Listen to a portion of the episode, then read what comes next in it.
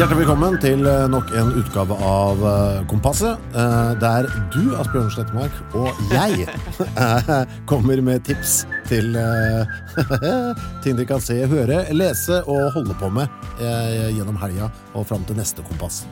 Ja, og Hvis noen lurer på hvem mannen bak jeg er, så er det Kristoffer Schou. Du vet at jeg ikke begynte å håndhilse på folk før jeg ble 20? Gjorde du ikke det? Nei, for jeg syntes det var en, en unødvendig sosial konstruksjon som jeg ikke tenkte dette, tre, dette trenger vi ikke. Verden burde være forbi dette stadiet. Å, herregud, for en slitsom 17-åring du var. Ja, men vet du hva? Nå, i en alder av 47, så angrer jeg på at jeg snudde. Jeg tenkte, faen så jævla bra hvis jeg bare hadde holdt på det der. Bare, jeg driver ikke med håndhilsing, ja, og jeg gjør det ikke. Jeg, nå, jeg, nå angrer jeg på det. Jeg skulle ønske jeg klarte å holde stand gjennom 20-åra, men jeg klarte ikke. Du kunne, du kunne blitt Kristoffer Schou, mannen som ikke tror på to ting. Håndhelsing og jetlag. Ja. Nå må vi komme i gang. Vi er, skal gi dere noen tips. Vi er sponset av underholdningsportalen TV fra Kanal Digital. Der kan man blant annet gå inn på Seymour og TV 2, og det har du gjort, eh, Asbjørn? Ja, det ligger jo da eh, innunder appen eh, på eh, Tiwi. En helt fabelaktig dokumentar som heter Batkid Begins. Som handler om noe som kanskje mange så gikk viralt for noen år siden. Om en bitte liten gutt. Eh, han er vel fire-fem år. Veldig stor fan av eh, Batman. Eh, og så får han kreft. Og så skal de da oppfylle hans da muligens siste ønske, og å være Batman for én dag. Og da blir han. Eh, og det tar eh, veldig av. Så en hel by blir med han på å eh, organisere en dag der lille Miles, heter han vel, eh, er Batman. Og det når helt til topps. Til Obama, som blir med på leken. Ja, du, jeg så den, eh, den traileren du sendte den til meg, så tenkte jeg ja, ja, dette skal jeg, dette skal jeg jo takle. Litt sånn Opera-aktig. Men den ble røff. Den ble røff på slutten der, ass. Når det liksom er 10 000 mennesker i gatene som skal hjelpe lille Miles til å oppfylle drømmen, ja, og Obama sier 'Gotham needs you', da, ja, da, var, da var det røft. Røft i sofaen. Jeg kjenner en sånn litt, bitte liten potet i halsen. Når, bare, når du, bare når du refererer til den Obama-scenen. Altså. Nei, altså, Bat, Batkid eh, Begins. Eh, en innertier eh, av en eh, rørende dokumentar som du kan se på, på Seymour eh, TV 2. Vi har allerede anbefalt dere å se på Batkid Begins, som eh, ligger på Seymour på TV 2. Men det er andre ting å se nå også.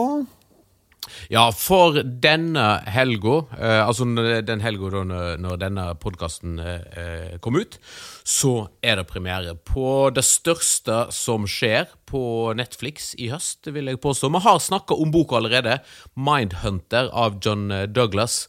En av de tidligere utviklerne av denne profileringsmodellen som FBI eh, har utvikla for å få has på, på seriemordere. Nå eh, har serien kommet, eller altså den kommer denne helga. Jeg har sett to episoder. Og det er ikke bare så bra som jeg håpte det skulle være, det er enda bedre. Det er noe av det kuleste, beste eh, jeg har sett av TV-serier i år, eller kanskje på, på flere år. Det er jo regissert av, av David Fincher, mannen som lagde Fight, Fight Club og Zodiac og Seven, eh, ikke minst. Så mannen kan sin thriller. Er det lagt opp sånn at man følger én og én serial killer, eller eh, hvordan er, det, hvordan er liksom strukturen her?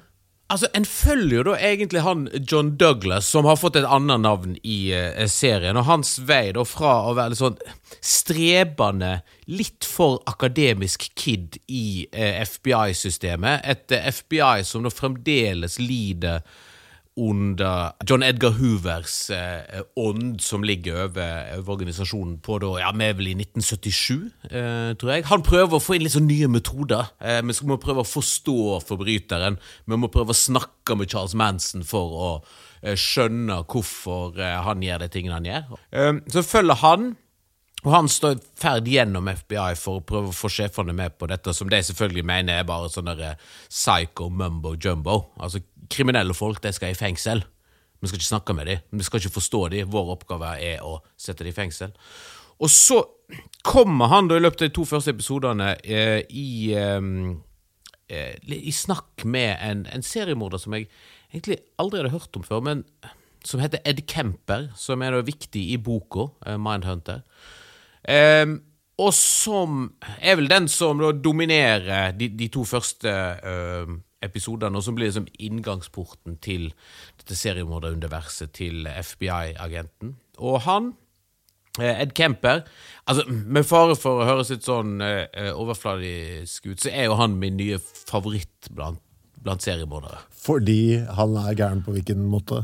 Ja, altså, det er hele karakteren hans, som også er veldig godt beskrevet i, i biografien til John Douglas, som er en sånn utrolig godslig, koselig, smart, jovial, intelligent fyr, som snakker sånn helt åpent om hvordan mora hans da ydmyka han på det groveste, som da gjorde at han måtte eh, drepe masse eh, unge jenter. og... Um, og så til slutt eh, så kulminerte det jo i det uunngåelige, nemlig at han måtte jo ta livet av, av sin egen mor, eh, og da omsider gjengjelde ydmykelsen.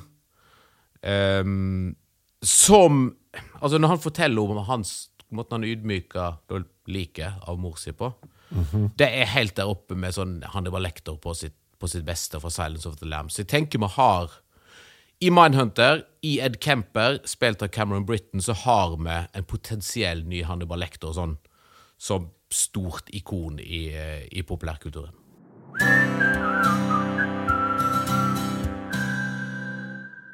Vi har eh, anbefalt Batkid Begins eh, her på Kompasset, og så eh, Mindhunter, eh, Netflix eh, nye seriemorderserie, eh, som er ute i sin helhet denne eh, helga. nå skal vi til noe lesestoff som Kristoffer har plukka ut, og du, i motsetning til meg som Altså, jeg er jo Mitt forhold til tegneserier er at jeg har akkurat kjøpt abonnement på Smørbukk, eller Norsk Barneblad, til uh, sønnen min. Um, og så liker jeg Tintin, men der stopper det vel egentlig. Men du du er, du er skikkelig tennisserienerd. Du, jeg var i hvert fall meget, uh, meget, meget ivrig uh, i mange mange år, og så har det liksom dabbet av. Jeg har gått litt sånn lei av uh, mediumet av en eller annen merkelig grunn. Det er sikkert noe aldersbusiness. Men så fikk jeg da i gave, faktisk, eh, til bursdagen min, fra mitt eget band, eh, en tegneserie. Skal, det er flott band jeg spiller i, det må jeg bare skyte inn her. Har, er det The Dogs, sant? Eller er det sånn som i gamle dager at du spiller i tolv band? Nei, det er, det er, kun Dogs nå. Men det er gavetradisjon. Er det bursdag, så er det 1000 kroner eh, fra bandkassa i, i gave. I år bøker, og også tegneserier. Ah, så hyggelig, da. Denne tegneserien kom på Fantagraphics og er da kom i år. Uh, blitt ut i år, og er debuten til en dame som heter uh, Emil Ferris. Uh, boka heter My Favorite Thing Is Monsters. forfatteren Emil er da født i Chicago, og det er også da der serien foregår. Vi følger en ti år gammel jente som heter Karen, som da vokser opp med de sosiale spenningene som herjer i Chicago på slutten av 60-tallet høres ganske sånn tradd ut, sånn i utgangspunktet litt sånn oppvekstroman og så videre, men så sklir det jo helt ut her nesten med en gang, fordi Karen er da en ti år gammel jente som er helt obsesst opptatt av monstre og skrekkfilm. Hun går kontinuerlig rundt med sånne små sånne plastikk-vampyrtenner, husker du de? Ja, ja, ja. Ja, De der som han kjøpte. Det må du kjøpe, ikke bare smørbukk, du må kjøpe sånne små vampyrtenner til sønnen din. Det er en kjempegod idé. Ja. Uh, så hun går blant annet på skolen med disse tennene og blir mobba som gir helt uh, beng, for hun uh, tror litt at hun er et monster, og håper i hvert fall at hun skal bli. Og så skjer det et mord i bygården hvor hun bor i. Nabokona blir drept, og hun får det for seg at hun skal nøste opp i dette her og bli detektiv og flyr rundt med disse små vampyrtennene sine og skal løse dette mysteriet. det, er, det høres ganske langt ute ut, men det er altså så jævlig pent! Det er altså så kriminelt bra utført. Du må ta deg god tid når du leser det, for det er, hver side er så åndssvakt bra komponert, og teksten flyter litt sånn rotete rundt, og du må liksom følge med litt grundig. Og jeg kunne tatt hver side i den tegneserien, bare skåret ut, hengt det rett opp på veggen. Det er helt avsindig Og det er helt drøyt at det er en debut. Det skjønner jeg nesten, det skjønner jeg nesten ikke at det er mulig. Er det søtt, sjarmerende, eller er det spennende, eller er det skummelt? Uh, ja til alle de. Hun er veldig søt, og det er veldig skummelt. Og fordi hun er så søt, så vil jeg at det skal gå så jævla bra også, og det er jeg usikker på om det gjør, for dette her er bare del én. Det kommer en del to i uh, februar. Jeg må bare nevne her at uh, eh, Emil Ferry som skriver, skriver den her, ja, debuterer altså med denne tegneserien i en alder av eh, 55. Vi snakker om! Ja, det er helt ute. Det er så drøyt at det er mulig, og så inspirerende. Hun eh, klarte da i 2001 å pådra seg Vest-Nil-feber, som er sånn malaria-variant, og ble lam fra livet og ned, mista følelsen i høyrehånda, lærte seg til å tegne igjen og skrive igjen, og bare pressa ut denne tegneserien, som fikk nærmere 40 avslag, tror jeg, eh, før den ble godtatt, og er nå da den store snakkisen i 2017, i, fordi den er, altså så, den er så avsindig fett.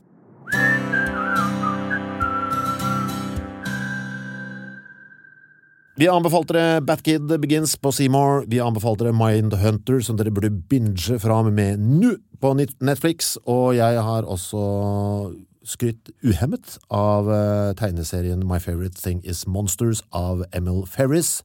Men eh, nå skal vi over til eh, lytting, for det vet vi at dere driver med, for dere hører jo faktisk på det her. Ja, nå skal vi til en uh, podkast. og for et par uker siden så drev jo meg og deg, Kristoffer, vi teksta litt og planla litt kompasset, og så var det litt sånn bekymring oss mellom at vi hadde ikke funnet liksom, en virkelig stor podkast til i høst. Sånn som tidligere i vår så var vi jo begge to vilt begeistra for S-Town, eh, som var jo en, en sensasjon. Eh, og så har vi jo da egentlig ikke funnet noe. Jeg har funnet et par OK brukbare true crime-podkaster litt her og der, men det er liksom ingenting som tar det til et nytt nivå. Før plutselig. Um, og her om dagen Jeg fikk eh, Jeg merker at det begynte liksom å komme inn litt sånn tips fra forskjellige kanter samtidig. Det skjedde et eller annet ute i podkastverdenen. Blant annet så var en av våre lyttere, Anni Sandvold, eh, som tipsa om eh, denne podkasten. Og så så jeg Camilla Bjørn i P3, eh, nevnte han òg på, på Facebook, så jeg kasta meg over han. Og jeg kan si med en gang at Dirty John, som nå er ute, seks episoder, er eh, det desidert beste som har skjedd på podkastfronten i 2017, ved sida av S-Town. Du, altså Den der har jeg også fått fra to forskjellige. Henrik, som jeg spiller sammen med, var på meg. 'Dirty John, har du fått med det?' Og så fikk jeg også en eller annen mail fra en sånn perifer eh, kamerat som jeg ikke har sett på 100 år. 'Dirty John er kanskje noe greier for dere på Kompasset.' Hva er det for noe? Jeg har jo ikke, jeg har jo ikke giddet å høre på dem, selvfølgelig, ennå. Nei, altså, jeg fikk litt sånn med en gang Litt sånn rar følelse. Tittelen 'Dirty John' Det var ikke helt sånn veldig eh, at det fanga meg med en gang. Men så satte jeg i gang og hørte på det, og det tar et par minutter, og så er en fullstendig hekta. Det handler om eh, ei ganske velstående dame eh, fra California. Eh, bor i Newport Beach, som er jo da samme plassen som kanskje noen husker fra eh, den eh, ungdomsserien The OC, Orange County. Altså sånn ganske pent eh, strøk eh, sør for eh, Los Angeles. Eh, Velstående dame derfor, hun er sånn interiørdesigner, 59 år, skilt fire ganger. Blir kjæreste med en fyr som er veltrent, vakker, har et veldig, veldig fint hår. Og et pent blikk, og en eh, Ei tunge som overøser henne med kompliment, og som får henne til å ja, rett og slett føle at eh, hun kanskje kan bli elska igjen. Eh, At eh, livet etter 60 kan bli en eh, dans eh, på roser med kjærlighet og eh, lidenskap. Um, I og med at dette, er, at dette er en true crime-podkast over seks episoder, så er ikke det helt sånn. Um, denne karen, John Meehan, kommer veldig fort fram at han er en uh, smooth-talker, en scam-artist, uh, en skurk, en banditt, en psykopat. Uh, du får i hvert fall den følelsen ganske fort at her er det noe som er hakkende, hakkende gale. Og det får familien hennes òg, så de eh, prøver å altså advare henne mot denne John Meehan. Uh, og det blir veldig masse interne konflikter i, i eh, familien. Det er jo masse penger eh, på spill her. Og så, eh, altså med arv og alt mulig sånne ting. Pluss at dette er jo en familie som er veldig tett knytta sammen, men så det blir splitta opp av denne John eh, Meehan. Og så skal jeg bare si eh, til slutt at jeg lover deg Altså Dette er da seks episoder på ca. 40 minutter. Jeg lover deg at du, du hører rett igjennom de, og på slutten eh, så kommer du sannsynligvis Selv om kanskje du, Kristoffer, ikke er mest så potensielt til å bruke Match.com eller Tinder eller andre sånne datingsider. Men altså, lytterne kommer til å være veldig skeptiske til å bruke datingapper eh, eller datingsider. Og eh, hør på dette. Jeg garanterer deg, jeg garanterer deg at du etterpå setter deg ned og finstuderer The Walking Dead.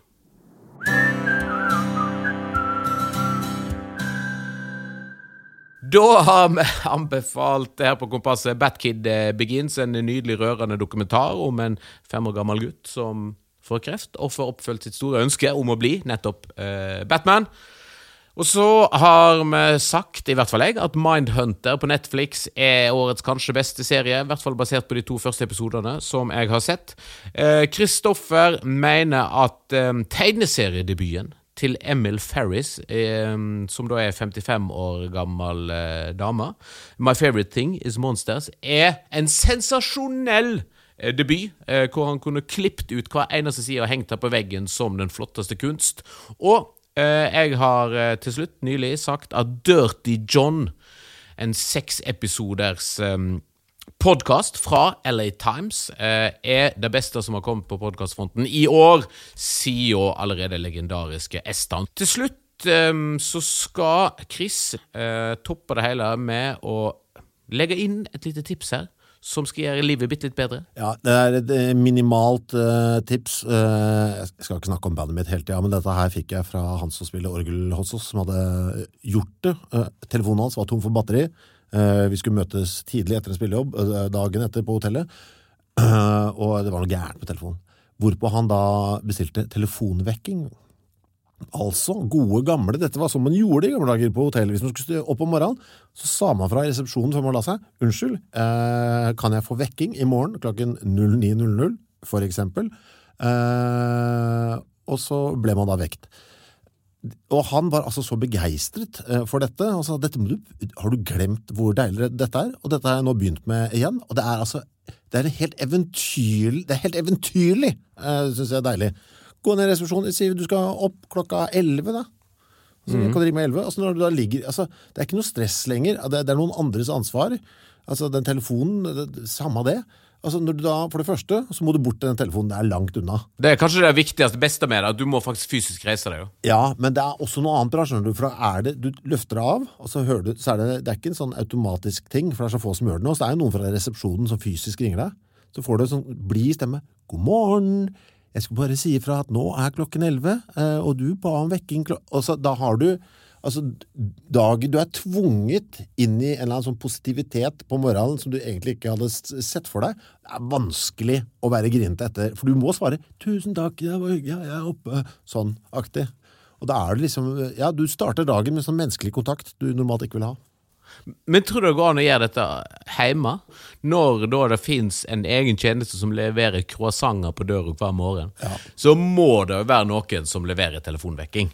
Jeg må anbefale alle å prøve det. Altså, dette her er eh, noe vi mistet når eh, mobiltelefonen kom, men eh, det fins ennå. Ta det tilbake. Vi skal avslutte med å si at uh, alle disse tipsene blir liggende på vår Facebook-side, uh, Kompasset, uh, og at vi syns det er veldig hyggelig når folk gir oss anmeldelser på iTunes. Um, og så er ikke Kristoffer så veldig flink til å høre på, på skryt. Nei. Så det vi skal gjøre nå, um, er at vi skal avslutte med at jeg ser Kristoffer inn i øynene. Mens jeg siterer en anmeldelse av Vi kan ikke slutte med selvskryt. Skal vi gjøre det? Uh, jo, okay. men, men jeg, jeg, kan det. Okay. Altså, hvis jeg får lov til å avslutte med litt Hør her, da. Ja. Hør nå, Kristoffer. Ja, se på meg. Se på. Ja. Enkelt og greit en kort podkast med mange herlige tips. Et must for deg som kan sette av mye tid til lesing og glaning på skjerm. Strålende konsept. Fire av fem stjerner. Fire?! ja. Strålende, hva er det som skal til? Nå ble jeg fornærma isteden, nå. Jeg tenkte, ja, ja. Du, altså, du er så rød i ansiktet nå. Ja, det, jeg, jeg hater de greiene. Ha det. Vi snakkes neste uke. Er du TV-kunde, kan du laste ned TV-appen fra Google Play eller Apple Store i dag.